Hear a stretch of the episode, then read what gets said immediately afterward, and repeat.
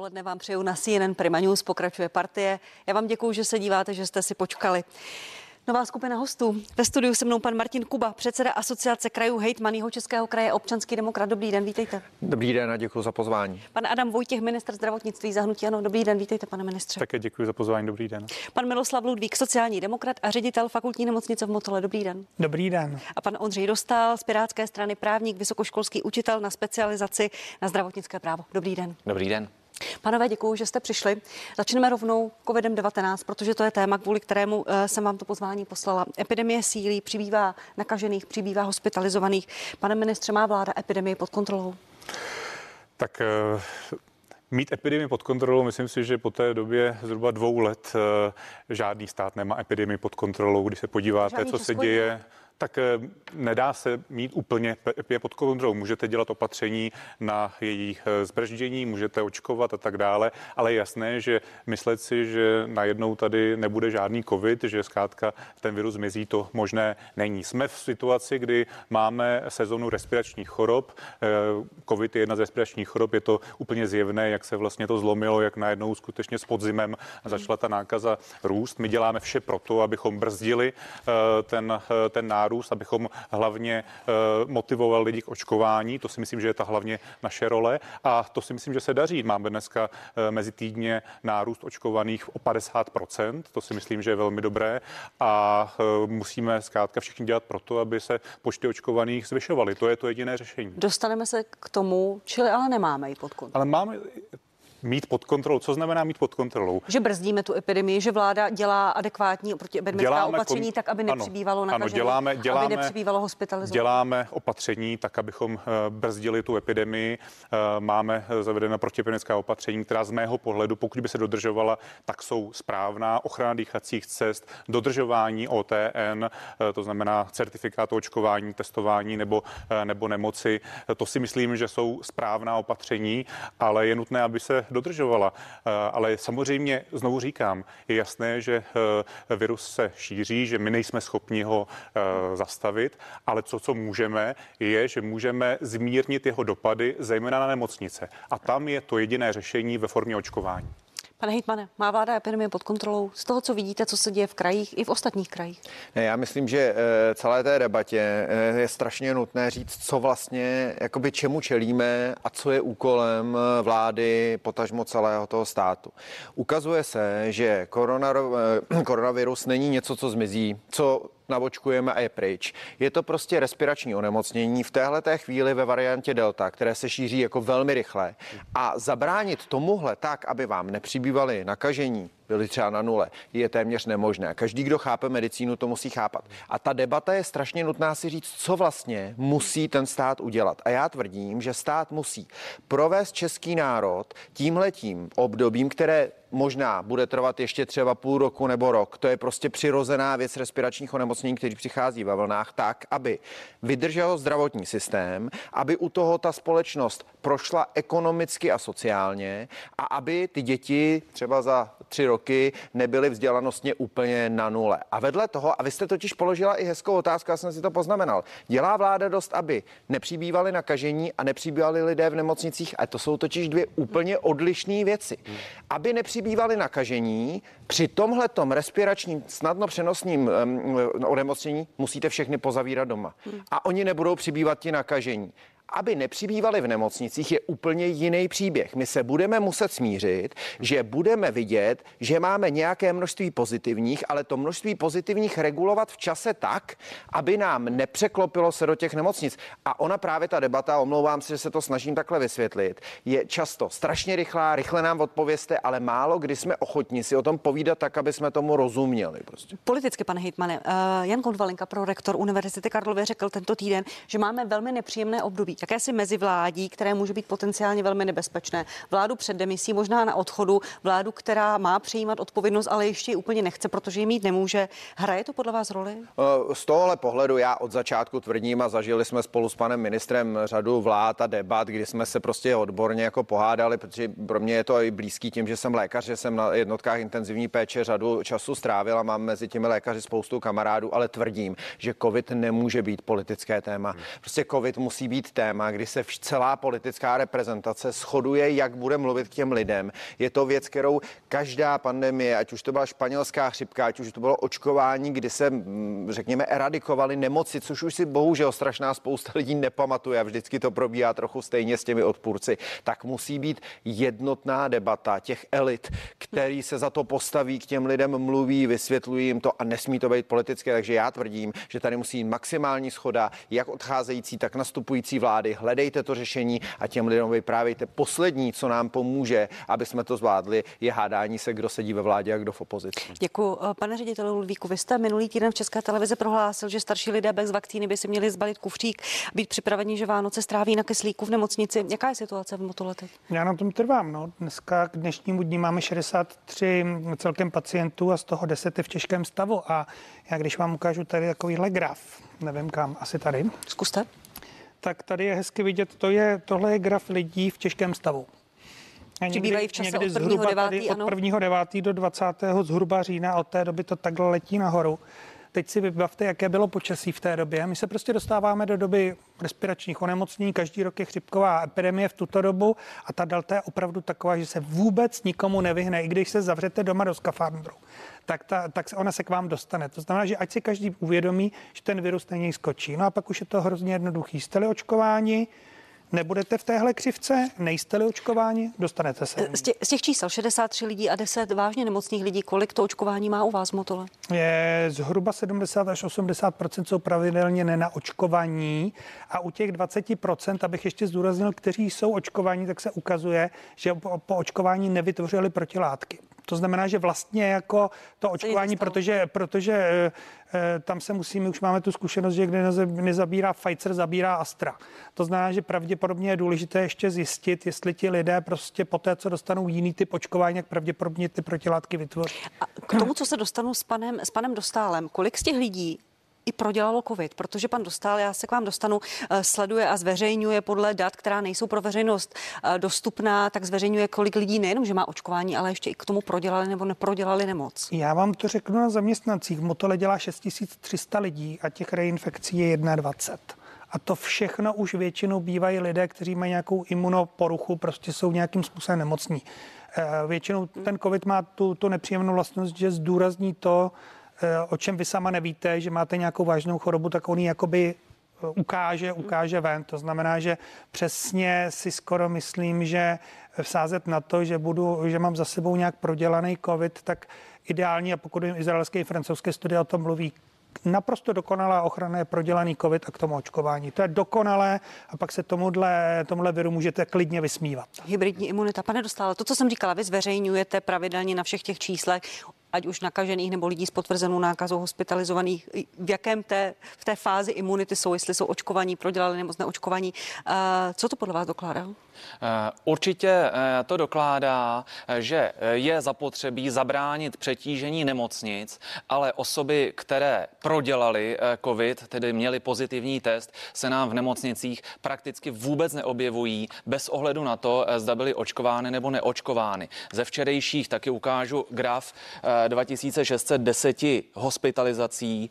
Máme zhruba 55% neočkovaných a neprodělavších. Tam musíme soustředit naši naši iniciativu. Pak máme ale asi 44% těch, kteří mají dokončené očkování, ale neprodělali a krásných 0% těch, eh, kteří už COVID měli. Takže celou tu skupinu zhruba minimálně 1,6, 1,7 milionu lidí, eh, kteří eh, byli takzvaně nakažení a uzdravili se, tak ty můžeme z opatření vynechat, ty můžeme nechat vydělávat, platit dluhy, které se ve veřejné sféře nasekaly. Děti můžeme nechat, aby chodili do školy a doháněli svoje resty a ta opatření je nutno soustředit zejména na ty, kteří jsou rizikoví, eh, neočkovaní a nesetkali se s covidem. A ty musí vyhledat zejména jejich registrující praktičtí lékaři, eh, ke kterým jediným eh, ti lidé budou mít důvěru. Na ty nemá smysl cílit televizní marketing. Měl by stát uznávat protilátky?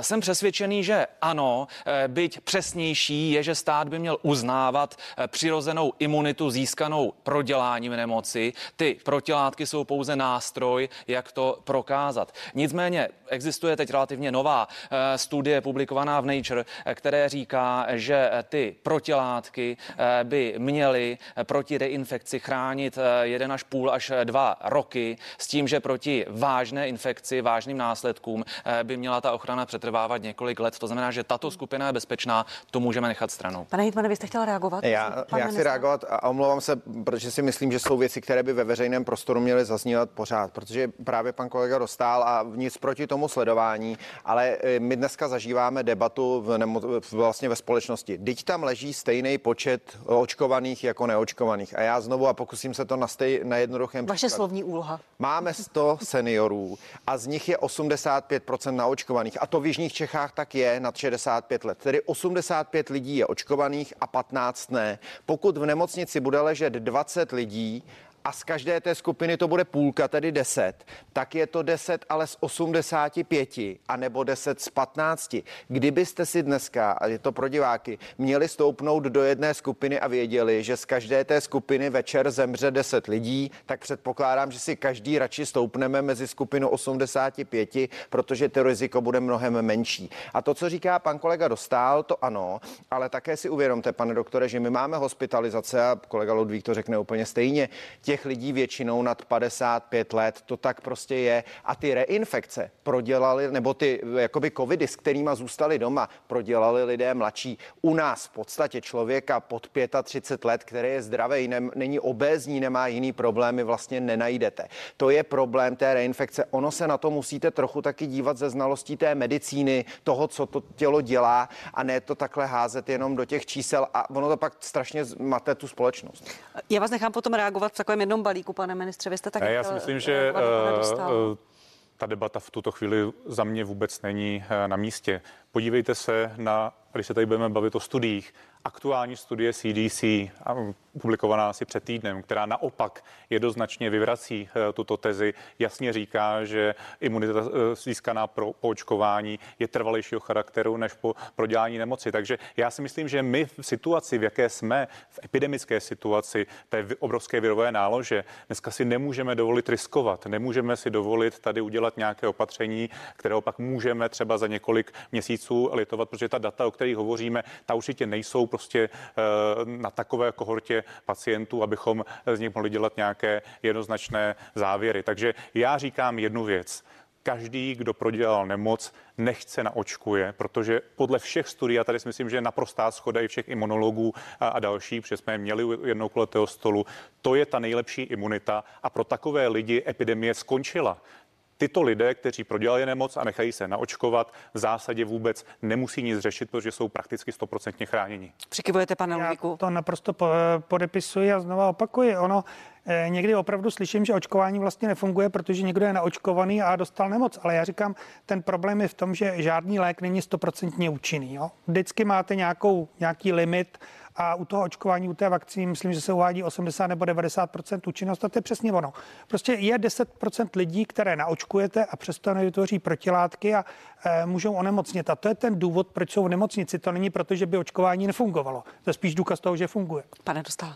E, nejprve k tomu CDC e, jako studiím. E, musíme se dívat ne na studie, které jsou citovány třeba v opatřeních, které jsou z května, kdy to opatření bylo relativně čerstvé. Tohle to je ale... nová studie, to je publikovaná před týdnem. A a taky se musíme dívat na kohorty, to je k té studii, kterou zmiňujete, eh, protože eh, tam byly zkoumány eh, osoby, které se ocitly s respiračními chorobami v nemocnicích a z nich se pak posuzovalo, kteří jsou kteří. Takže na tom je krásná teďka polemika na blogu Smith o tom, jestli je to statisticky korektní. Každopádně česká data, která jsou podstatná, říkají velmi správně to, co říkal i pan Hejtman, že pokud máme skupinu očkovaní, neočkovaní, takže ty neočkované kteří ale neprodělali, eh, tak těm lze očkování jednoznačně doporučit. Jenže pak zde ještě v těchto skupinách máme ty podskupiny, které prodělali a pokud se nám jich nula objevuje na JIPech eh, a nula se nám jich objevuje v nemocnicích, tak skutečně je to záležitost, kde tu imunitu je možno charakterizovat jako robustní a prosím říká to jak izraelská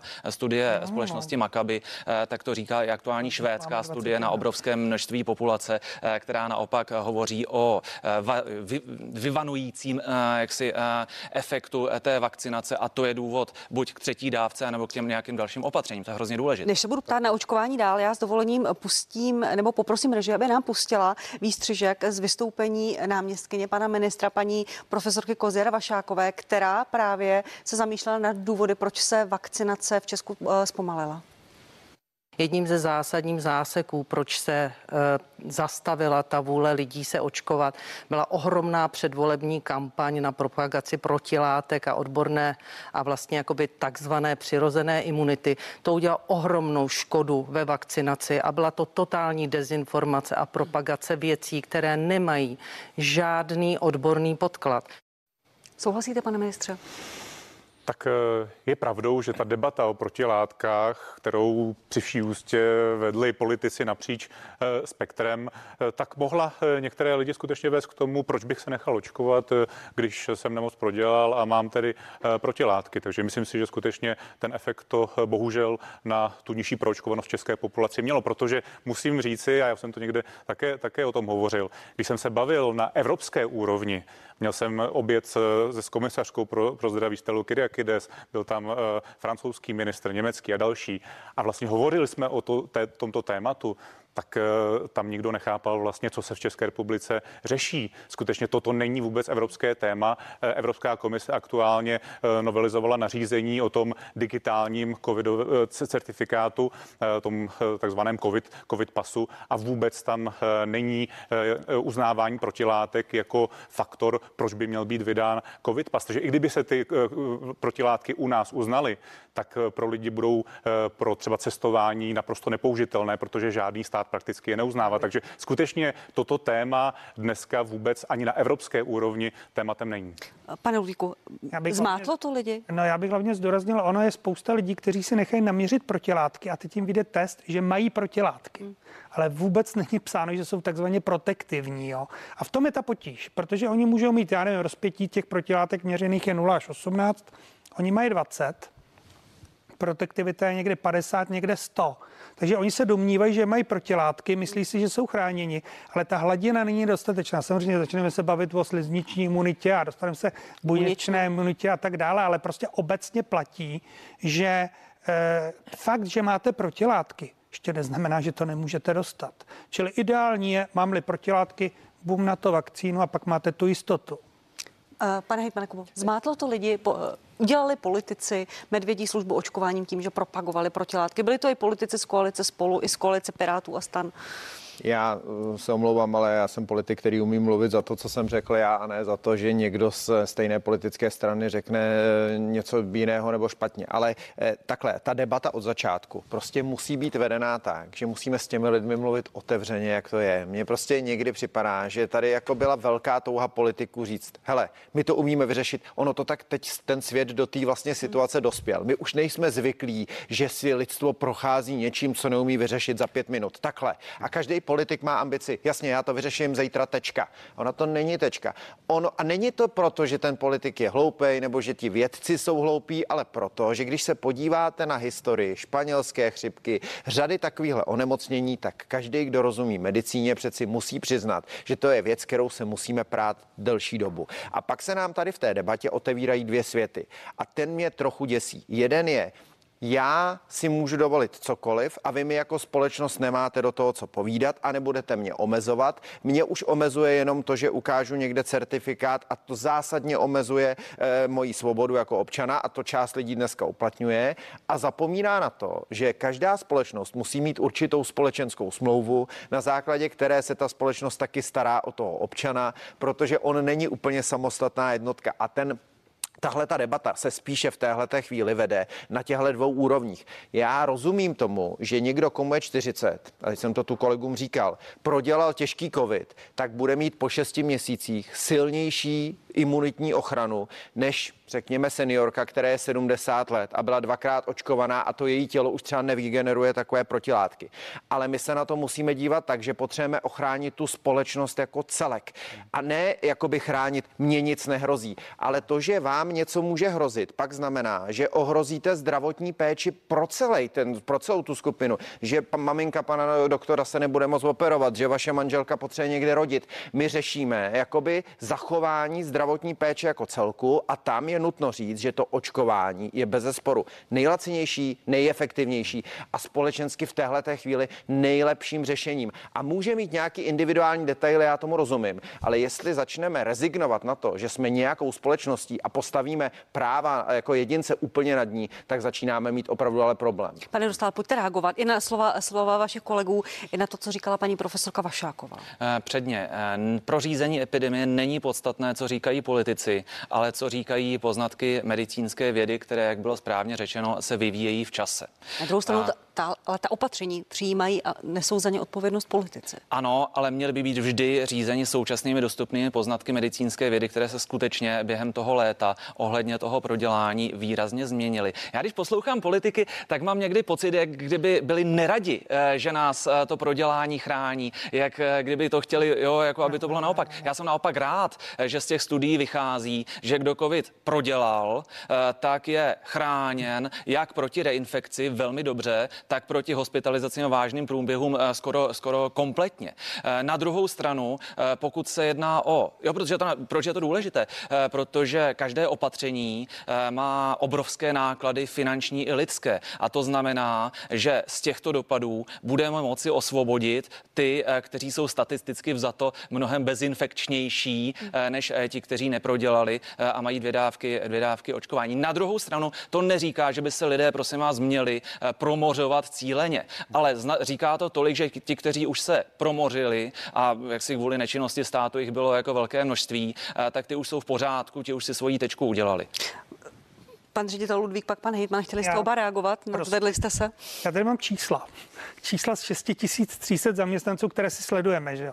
A tam máte prostě reinfekci 21 lidí a pozitivu tu po kompletním očkování 78. Čili je to sice asi čtvrtina, ale prostě ta ta reinfekce tam proběhla, takže jako říct, že máte nulu, já vím, vy to vidíte tady na tom, ale já to vidím na těch zaměstnancích. Na deseti milionech. A já, no to pane, není na deseti milionech. krátce, vy říkáte, ten, kdo je očkovaný, může přenášet. Jasně, ten, kdo tu, tu chorobu prodělal, může přenášet úplně Taky. stejně, protože on nebude mít klinický průběh, ale v nose ten koronavirus bude mít. Prosím, dívejte se na to a zachovejte u těch všech studií selský medicínský rozum. Já budu první, kdo, a já mám radost z toho, že probíhá i přirozená, jakoby, a teď nechci říct to promořování, a že se s tím potkáváme a velkou část eh, toho, toho spektra těch lidí to nezasahuje. Problém ale je, a my to vidíme v Jižních Čechách. Posledních 14 dní jsem se díval na statistiky, kolik kolik je pozitivních. A 45% to byly děti do 20 let. Přesně úplně příběh a 65 dělalo maximálně třeba 6% přírůstku. A teď, jak to přibývá s časem, se vám to přelejvá do té skupiny.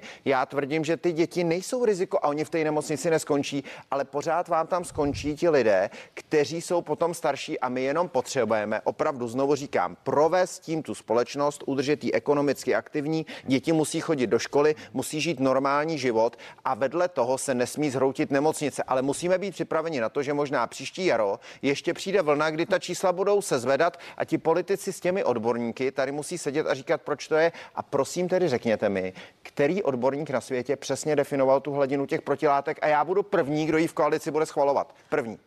Přes... Eh, eh, nechám vás potom, jenom pan, pan Dostal, prosím. Eh, prosím, ta čísla, která zde máme na obrovském populačním vzorku, mluví o imunitě všech, kteří měli PCR pozitivní test. To znamená, tam nemusíme ani řešit ty protilátky. Tam ať je mají nebo nemají, tak kdo byl mezi těmi uzdravenými, tak ten se nám ocitá minimálně v procentu Eh, mezi těmi nakaženými a vůbec eh, v nemocnicích. A je to dobře, je to dobře. A průměrná věková to rádi. Eh, to důležité je, že právě ty skupiny, které potřebují chodit do školy, děti nesmí přijít prostě o další rok vzdělávání. Můžeme v této míře považovat za bezpečné. A určitě by, bylo, určitě by bylo špatně zakazovat dětem chodit do školy jenom proto, že neumíme cíleným namířením očkování třetími dávkami ochránit 65+. Plus. Pane ministře, vy se chtěl ještě reagovat? Já bych navázal na to, co říkal pan Hejtman. Ale jaká je tedy ta hladina protilátek a jak dlouho. Já jsem nikde toto neviděl a já bych tady trošku varoval před tím, že to je nějaké rozhodnutí politiků. Hmm. My se velmi pečlivě díváme na mezinárodní doporučení. Pro nás asi jednou z nejvyšších autorit v tomto směru je ECDC, Evropské centrum pro kontrolu a prevenci nemocí, kterým se řídí všechny země z hlediska protiepidemických opatření a tak dále. A to o ničem takovém nehovoří. Takže až tady bude ECDC mít nějaké doporučení pro státy Evropské unie, uznávejte protilátky v takové hladině na e, takovou dobu, tak se můžeme o tom bavit. Ale já nic takového v ruce jako politik, který dělá rozhodnutí, nemám. Tak jak bych mohl v tuto chvíli přijmout takovéto politické rozhodnutí, pokud by to bylo e, v rozporu s tím, co říkají mezinárodní autority? E, určitě čtete pana Drostena, který citoval německou společnost pro virologii, která říkala, že prodělání na naprosto eh, bezpečně chrání minimálně rok, ne 180 dní, ale minimálně rok, eh, s tím, že doporučují, aby se ta, oprá, ta eh, opatření postavila na roveň očkovaných u těch osob, které prodělali. Ale proč to to Německo neudělalo? Poli, to už je politická záležitost. To je prosím politická reakce na medicínskou realitu. Tak pan Ludvík ještě opět výrazně, velmi výrazně kroutil hlavou. Jenom tak jako obyčejná, obyčejný selský rozum, jak říká pan Hitna, tak u nás to prodělalo zhruba 1,6 milionu lidí, nebo bylo PCR pozitivní, nepletuli se. E, americké studie říkají dvoj až trojnásobek, že oproti tomu prostě, že ti vám uniknou. Teorie říká, že to u nás teda prodělalo 5 milionů lidí, pak teda nechápu, proč vůbec máme nějaké nakažené. S touhle logikou. A, a to je to, to je to důležité. 70%, kteří jsou očkováni by samozřejmě tam se to... Uh, jako my jsme, my jsme loni na jaře fakt čekali všichni jak z pásu boží na to očkování a teď ho v podstatě nevyužijeme. A ono to logiku nemá, fakt nemá. Tak s dovolením pojďme tu debatu posunout. Pane ministře, vláda spouští kampaň. Pan premiér říkal, že bude brutální. Co to bude e, za kampaň? Co bude motem? Očkujte se nebo zemřete? Nebo co na těch obrázcích brutálních, explicitních uvidíme? Tak není to, že by vláda spouštěla kampaň, ale ta kampaň kontrolovaně běží na všech televizích, včetně. Ale on říkal, že bude nová, jiná, ano, bude, bude, bude, to pokračování kampaně, to, by, to bych chtěl říct, bude, začne v příštím týdnu. Ano, bude to kampaň, která reálně ukazuje obrázky z jednotek intenzivní péče lidí, eh, kteří jsou nakaženi covidem a kteří se eh, neočkovali. A já si myslím, že musí lidé vědět, že to zkrátka eh, má obrovské dopady, tato, tato nemoc, že to není žádná legrace.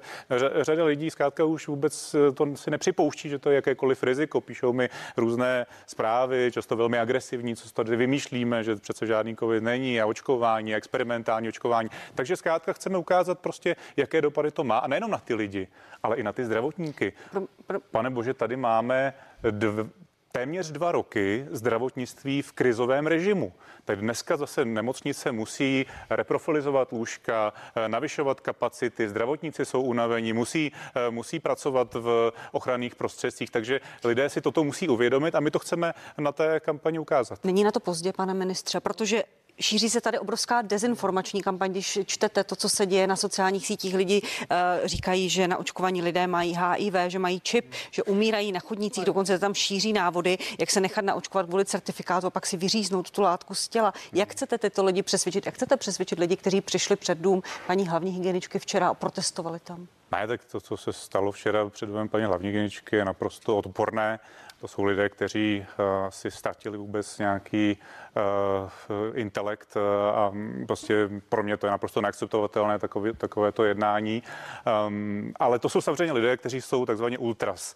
Ty asi nepřesvědčíme. Prostě my nemůžeme tady si myslet, že naočkujeme 100% společnosti. Prostě část lidí nepřesvědčíme, kdybychom se postavili na hlavu, ale je tady část lidí, kteří stále to zvažují, stále si nejsou jisti a tam si myslím, že ten potenciál existuje, ale znovu říkám, to není tak, že ta kampaň dneska začíná nebo bude začínat, včetně televize Prima a dalších celoplošných televizí pravidelně běží spoty, jsou tam odborníci, pan profesor Konvalinka, profesor Chlíbek, je to zaměřeno ty spoty na, na vysvětlování těch různých dezinformací ohledně to, že člověk je neplodný nebo žena neplodná po očkování, co si teď mimo jiné také novou studii vyvrátilo. Takže my v tom pokračujeme, je to prostě systematická práce. Asi nikdo tady z nás, a jestli ho někdo má to řešení zázračné, abychom naočkovali 40% populace, tak ať ho tady řekne, nebo z budoucí vlády, ale já myslím, že to e, zázračné řešení tady nikdo nemá. Je to o systematickém přesvědčování a je jasné, že část lidí prostě nepřesvědčíme. Má ho vláda nějaké jiné řešení, pane hejtmane?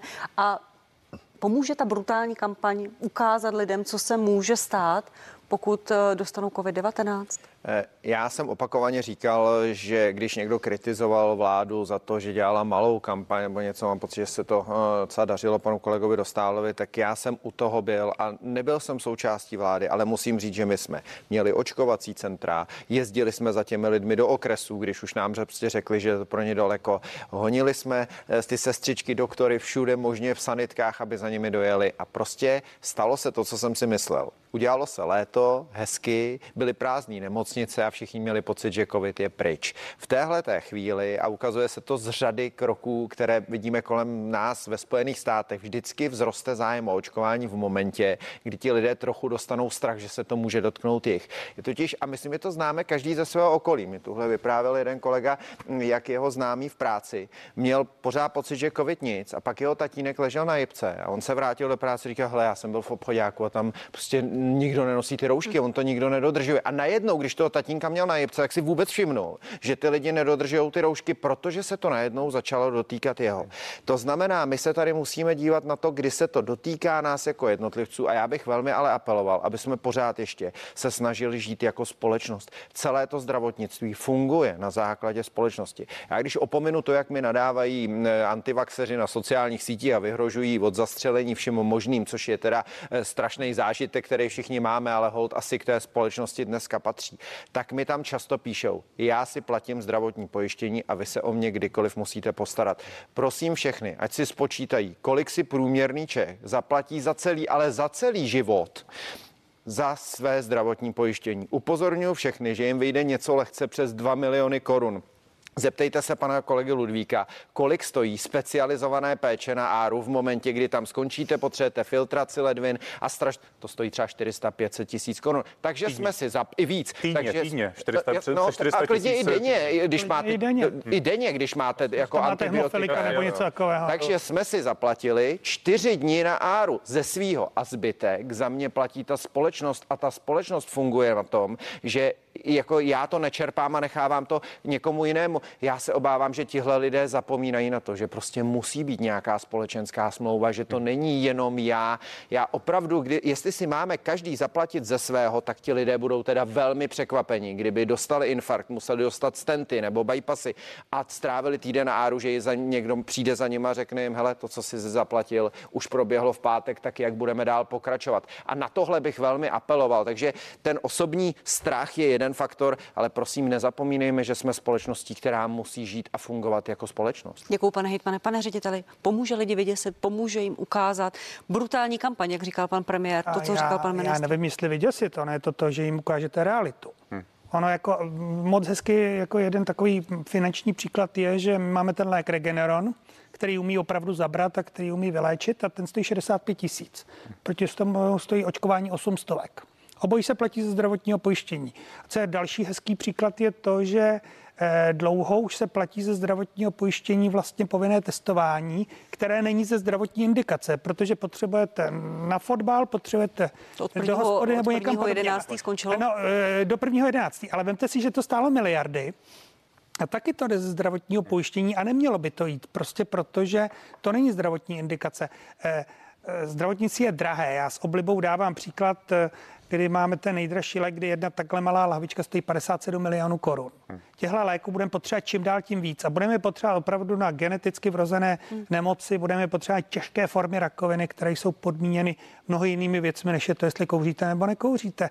A prostě buď ty peníze budeme mít na tohle, a nebo nebudeme. A ať si to každý uvědomí, že to je v podstatě opravdu ta odpovědnost toho člověka.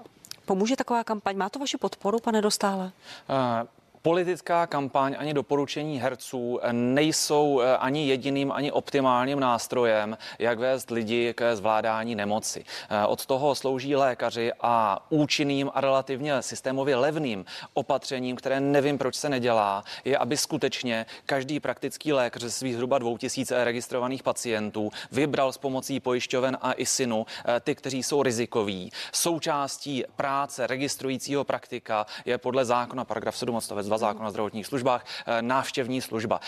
Ve službách, které mají praktici hrazeny takzvanou kapitací, je i pohovor s rodinou. To znamená, je zapotřebí, aby ti lékaři objeli každého z těch vytipovaných, kteří nám dnes hlavně plní nemocnice. Ono je málo, ono jich je v populaci několik třeba set tisíc, ale dělají to gro té nemocniční péče a toto by mělo být nejenom, řekněme, nařízeno, ale také zaplaceno, protože tady, i kdybychom těm praktikům dali ne 56 korun, ale tisícovku za měsíční kapetici za každého, kdo ho tím, tímto způsobem obslouží a řeknou mu, kam má volat, když bude potřebovat ten Regeneron, tak to se nám bohatě vyplatí. Pan, Jenom, pan ministr, abych, abych řekl, pan doktor říká, že se to nedělá, ono se to dělá, ono to skutečně eh, funguje, pojišťovny dnes mají přístup do dat ISINu, eh, tam byla legislativní bariéra, tu jsme odstranili novelizací eh, zákona, takže skutečně dneska pojišťovny mohou ta data z ISINu mít a dělají to, jsme s nimi dohodnutí, měl jsem ředitele pojišťoven, pana Kabátka a další, že skutečně z toho ISINu budou mít ta data o těch nenaočkovaných u jednotlivých praktiků, budou komunikovat s těmi praktiky. Já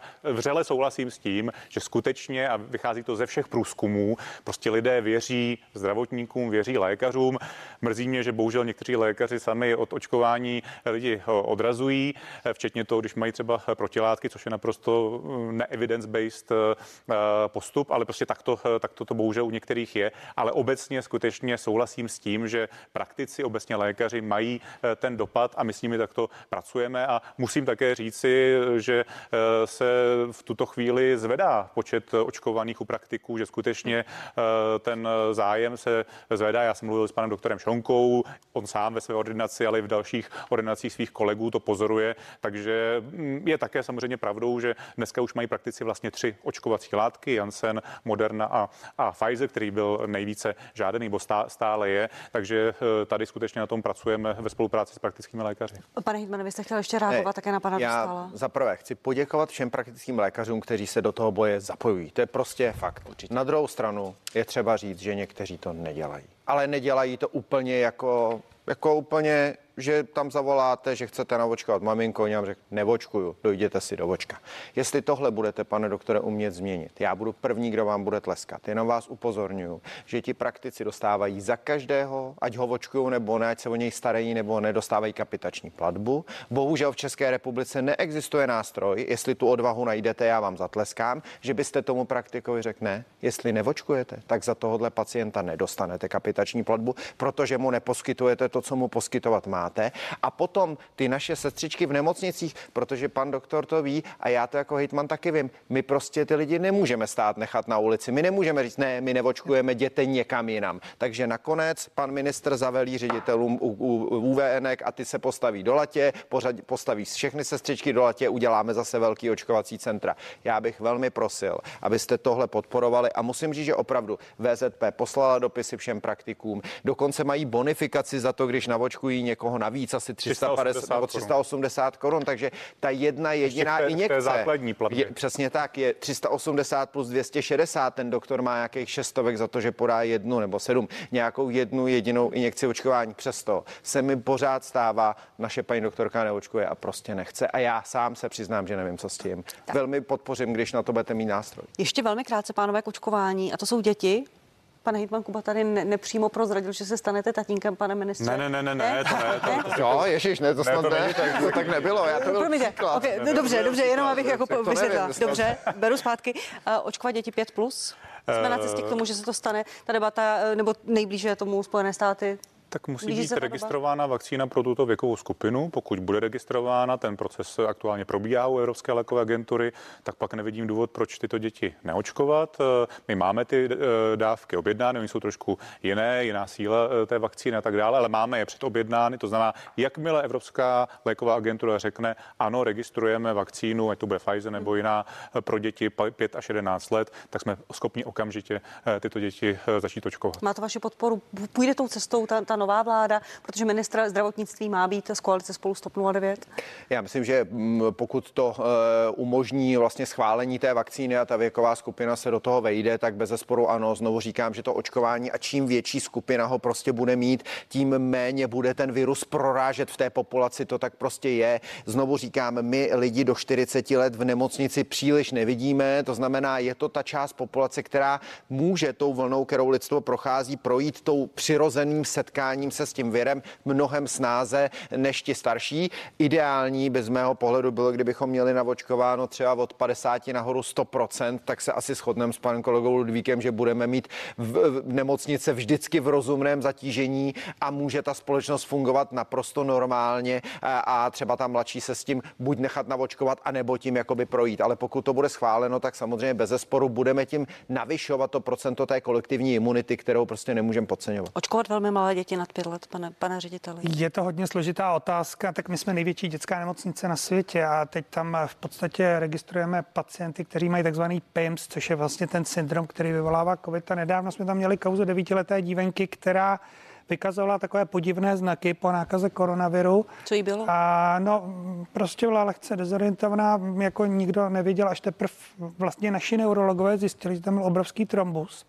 Čili v podstatě jaksi uzávěra tepny ve finále, která mohla skončit mrtvicí což u devítiletého dítěte dělat trombolízu není, není normální. Jo. Čili ono, ono, to riziko téhle choroby není zrovna jednoduché. Samozřejmě, že si myslím, že každý normální rodič se bude poradit s pediatrem. To, to je normální a já bych to i doporučil, protože opravdu tam ty pediatři jsou rozumní lidé a myslím si, že jim řeknou buď ano nebo ne a po poradě s pediatrem, jestli to bude možné klidně.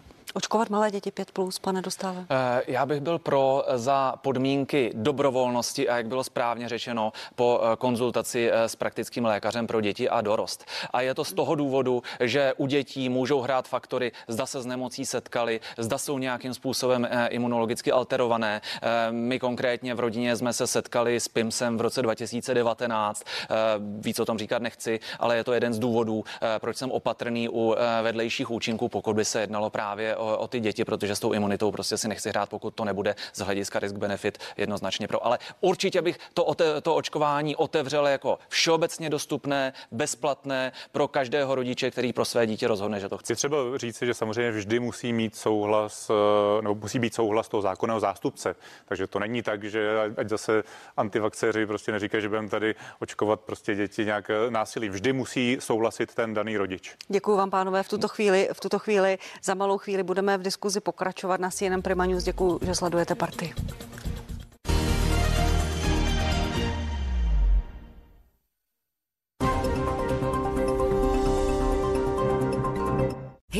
Hyaluronová kyselina. Dermatologové ji milují. Revitalift Filler Serum. Naše nejvyšší koncentrace kyseliny hyaluronové hydratuje, zjemňuje a vyplňuje vrázky zevnitř. Za 6 týdnů jsou vrázky redukovány až o 47%. Revitalift Filler Serum od L'Oréal Paris. My za to stojíme. Dopřejte si ještě více kyseliny hyaluronové s novým tónujícím sérem True Match.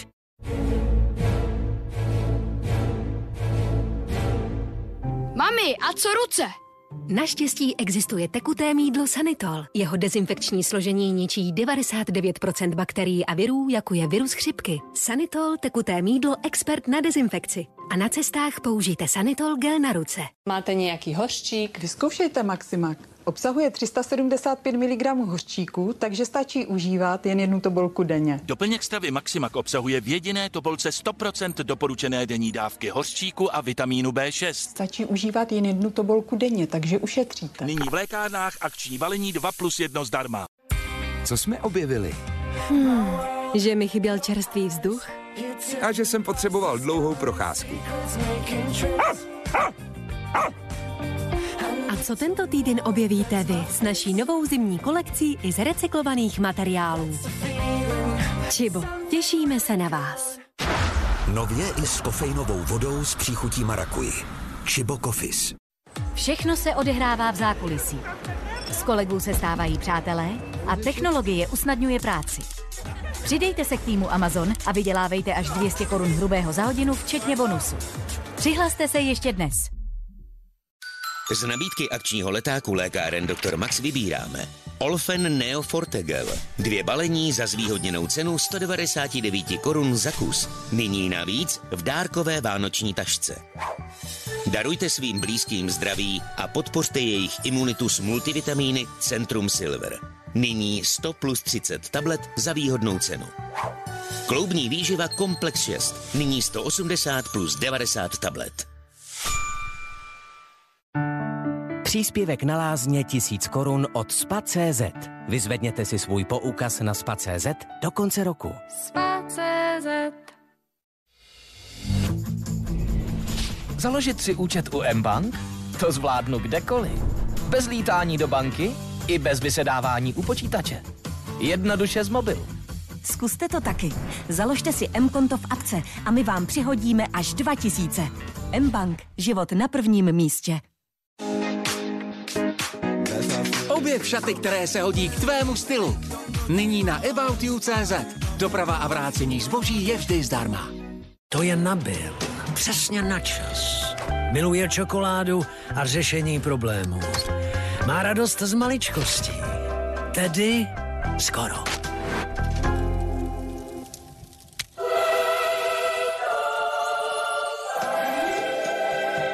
Adults welcome. V KFC máme stále otevřeno. Stavte se na našich drive-thru oknech, objednávejte přímo z auta službu Parking Pickup nebo online KFC rozvoz. Rychle, pohodlně a bezpečně. Užijte si své oblíbené kuřecí kousky z KFC třeba hned. Někdo může požádat o střídání, ale většinou není, kdo by vystřídal právě vás. Proto je tu CTB. Podporuje správnou funkci imunitního systému trojkombinací vitamínu D, zinku a vitamínu C s postupným uvolňováním. CTB. Účinná podpora vašeho imunitního systému.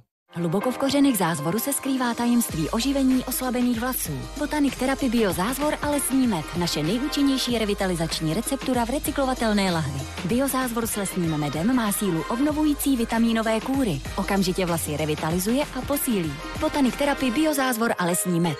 Od Garnier. Přirozeně. Jsem chytrá síť. A jen za to, že jste se mnou, vám letos posílám tisíce na dárky.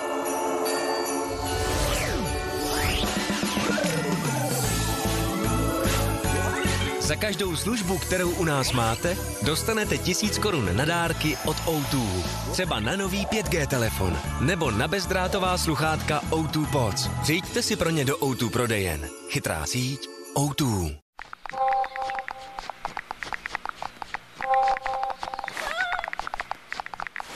Podobnost s lidmi je samozřejmě vyloučená.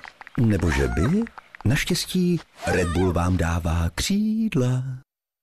Novinka Red Bull Winter Edition s příchutí granátového jablka. Tvoje křídla na zimu.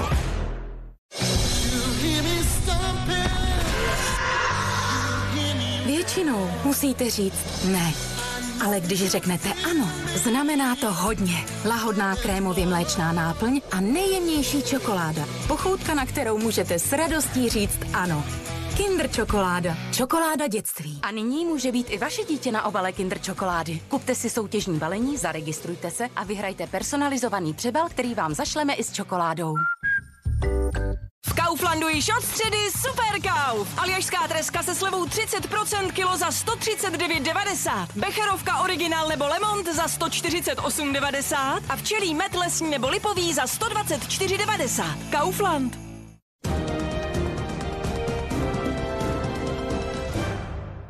Krimi zprávy přinášejí svědectví o situacích, ve kterých bychom se nechtěli ocitnout, ale o kterých bychom měli vědět. Protože bouračka na cestě do práce, nebezpečný pachatel na útěku, vyloupený obchod za rohem nebo podvodník, který vám klepe na dveře, se nás týkají víc, než si myslíme. To všechno patří k našemu každodennímu životu. A o tom všem jsou krimi zprávy.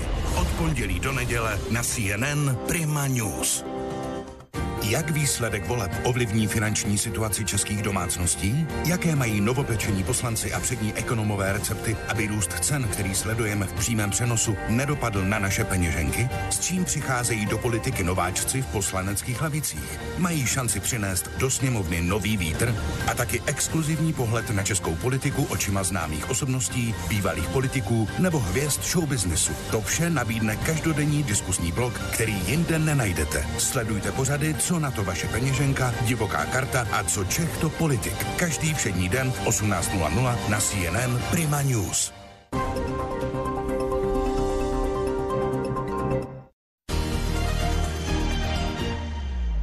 Dobrý den, po krátké pauze jsme zpátky na CNN Prima News. Sledujete partii. Bavíme se o COVID-19, očkování a dalších protiepidemických opatření. Než ale budu pokračovat, začnu vás, pane řediteli. eh, Zveřejnila zpráva některá média, že v Motole leží eh, s těžkým průběhem covidu lidé ze zahraničí. Je to tak, o kolik pacientů se staráte?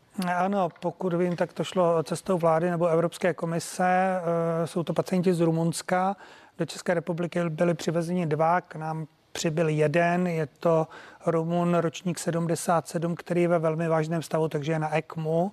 A ono byla výhoda jedna, pokud vím, tak v Rumunsku to vybíral tým německých lékařů, takže veškerá dokumentace je naštěstí v Němčině, takže my si s tím umíme poradit. Děkuji. Ten druhý pacient je, pane ministře, kde? Ten je na Bulovce v zásadě eh, skrze vlastně mm, eh, takový krizový evropský systém RVS. eh, Rumunsko požádalo členské státy Evropské unie o pomoc, protože tam ta situace je skutečně velmi špatná.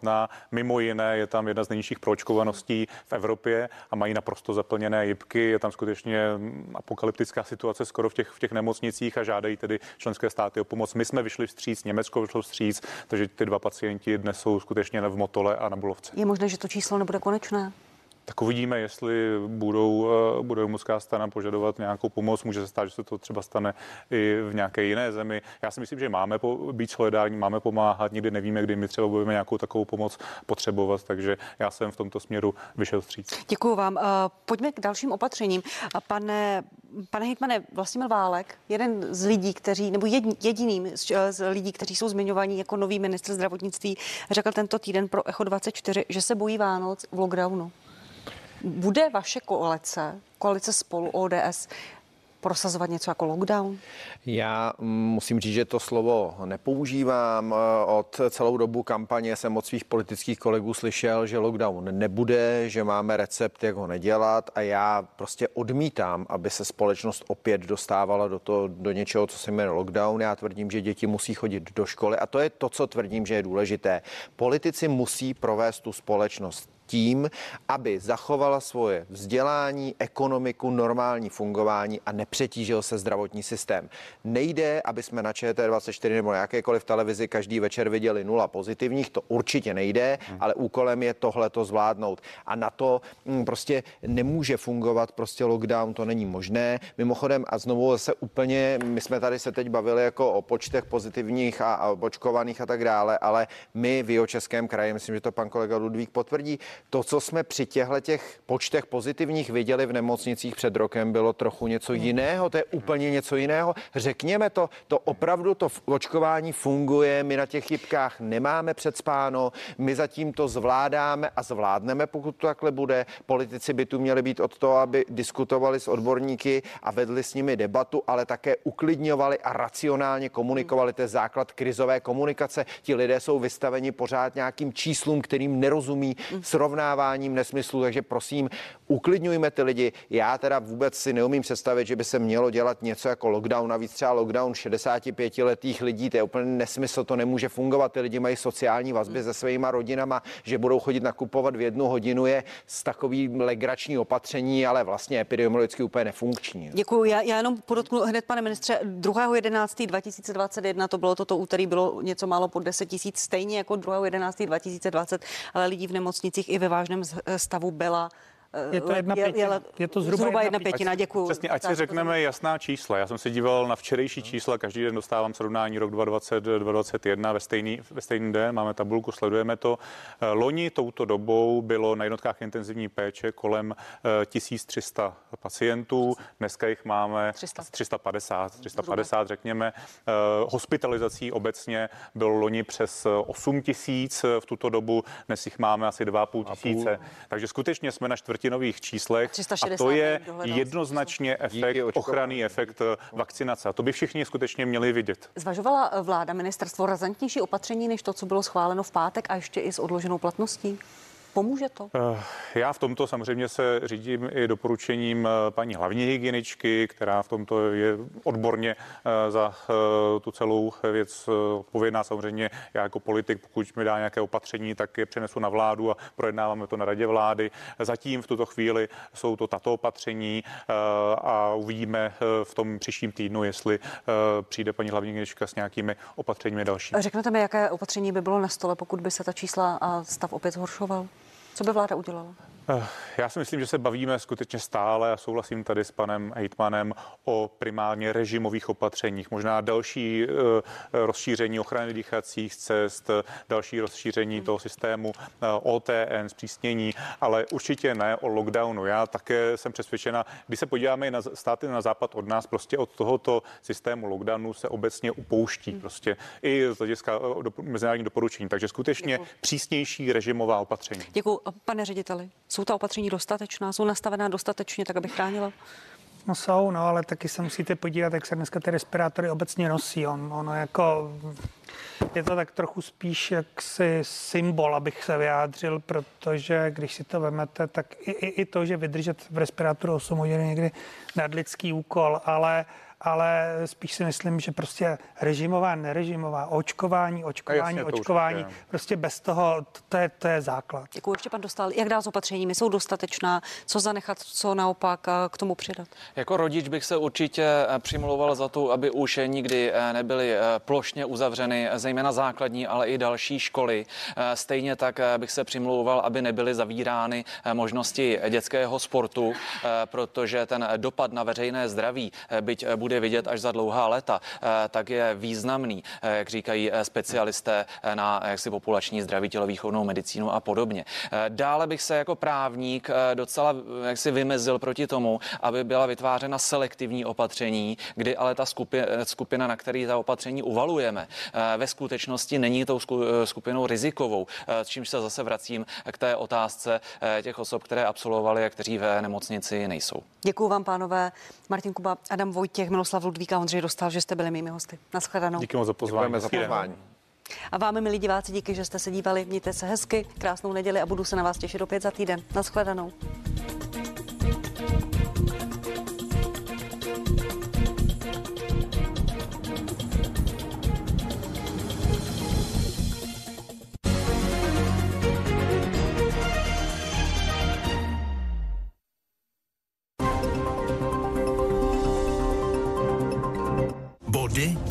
Výkony, vítězství a rekordy, euforie a radost, ale také prohry a zklamání. To vše najdete ve sportovních zprávách na